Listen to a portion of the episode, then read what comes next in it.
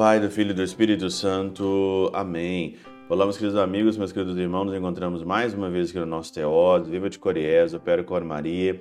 Esse dia 13 aqui de dezembro de 2022, a nossa terceira semana aí já do nosso advento, nessa caminhada para o Santo Natal. E hoje é dia de Santa Luzia, que é aí a nossa padroeira, protetora dos olhos, né? A história dela é muito linda. Você pode aí conferir como que arrancaram ali os olhos dela na tortura e é a nossa mártire. E hoje então nós vamos é, rezar e pedir que ela interceda por nós. Eu gostaria de fazer um convite para vocês aqui no Teoses, né? A partir do dia 15 de dezembro, que vai ser aí na nossa quinta-feira, agora, quinta-feira dessa semana, eu vou começar então aqui a novena de Natal até o dia 23 de dezembro. Foi colocado no meu coração, estava rezando esses tempo, esse tempo que eu estou sem rede social, né? Fazendo aí a minha preparação para o Natal, minha preparação particular. E foi colocado no meu coração de fazer essa novena. Então eu vou fazer a novena segundo Santo Afonso Maria de Ligório. Você sabe que as melhores novenas são de Santo Afonso Maria de Ligório, das suas meditações. Eu vou fazer isso tanto no YouTube, no Facebook, no Twitter e também é, no Instagram. Então eu volto com as minhas redes sociais aí no dia 15, quinta-feira agora. E o horário vai ser, o horário do Brasil vai ser meio-dia e meia, horário do almoço, meio-dia e meia, que vai ser aí a novena, as reflexões de Santo Afonso Maria de Ligório. Então você que quiser aí, tem um horário fixo, vai ser às quatro e meia da tarde para mim aqui na Alemanha e meio-dia e meia para você aí no Brasil. Então, a partir desses dois horários, né, você pode é, também olhar as pessoas que estão fora do Brasil, em outros países que escutam Teose, você pode acompanhar então a novena de Natal, começando nessa quinta-feira, no dia 15, tá? Dia 15 aí de é, dezembro. Muito bem. O evangelho de hoje, Mateus, capítulo 21, é, versículo 28 a 32, ele fala sobre os dois filhos, né? Um filho que é, o Senhor convidou os dois, né? O pai convidou os dois para trabalhar. O primeiro filho, ele disse aqui, não quero, mas depois ele foi. E o filho mentiroso disse, ah, eu vou, e acabou não indo. Qual que fez a vontade do pai? Quem fez a vontade do pai foi aquele que falou que não queria, mas foi. Quando eu olho para a nossa vida, quantas coisas a gente não quer fazer? Quantas coisas? O problema é que às vezes nós não conseguimos juntar a razão e o coração e o sentimento, a gente não consegue discernir o que será melhor para nós.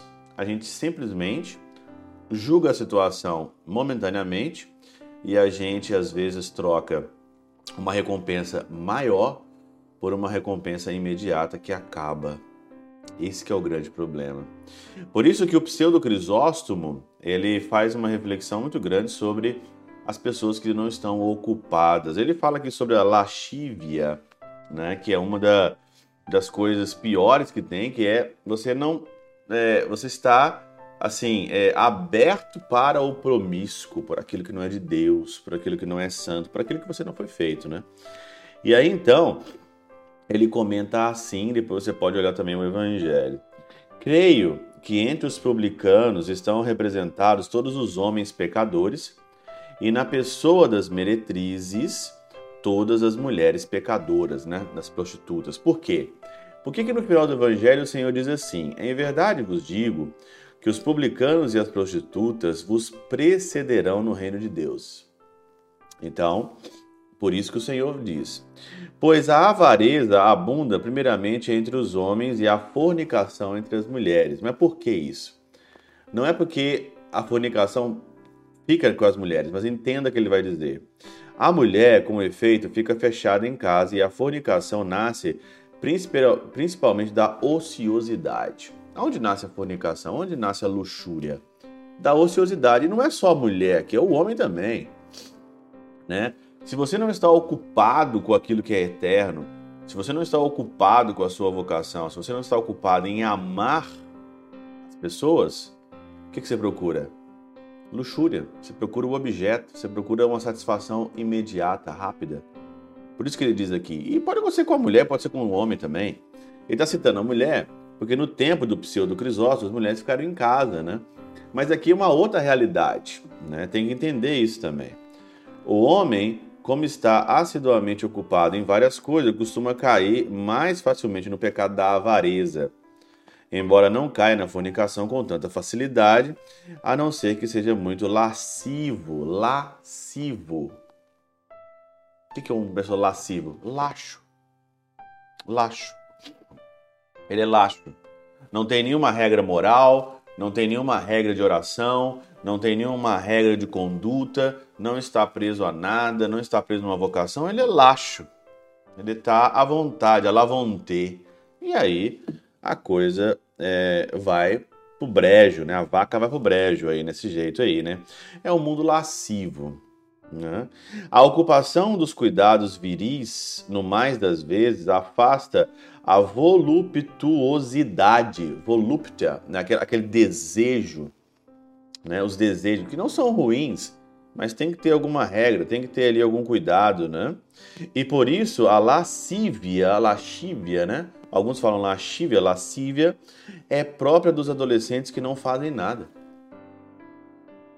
Você tem que estar ocupado. Você nasceu para estar ocupado. O homem tem que estar ocupado. A mulher tem que estar ocupada. A nossa vida é uma ocupação para o bem, para ocuparmos com a nossa vocação, com a nossa vida. Consequentemente, manifesta-lhe a causa do que tinha afirmado, dizendo: porque veio a voz de João no caminho da justiça e não credes nele. Qual é o caminho da justiça? Caminho da justiça é você estar ocupado com a sua vocação, com a sua vida, com as suas coisas e deixar o pecado de lado. A ociosidade excita em nós pensamentos. Já dizia o provérbio: mente vazia, oficina do diabo. E é verdade, mente vazia, oficina do diabo. Vem a fornicação, vem os pecados sexuais, ainda mais hoje com a internet, com, a, com o computador, é muito mais fácil você estragar a tua vida olhando porcarias na internet, olhando porcaria em tudo quanto é lado, do que você pegar um texto para rezar, do que você ir para uma adoração, do que você ocupar com a sua vocação, com a sua vida, né? Tome cuidado com a ociosidade. Pela intercessão de São Chabel de Mangluf, São Padre Pio de Peltrautina, Santa Teresinha do Menino Jesus e o Doce Coração de Maria, Deus Todo-Poderoso vos abençoe. Pai, Filho e Espírito Santo, Deus sobre vós e convosco permaneça para sempre. Amém.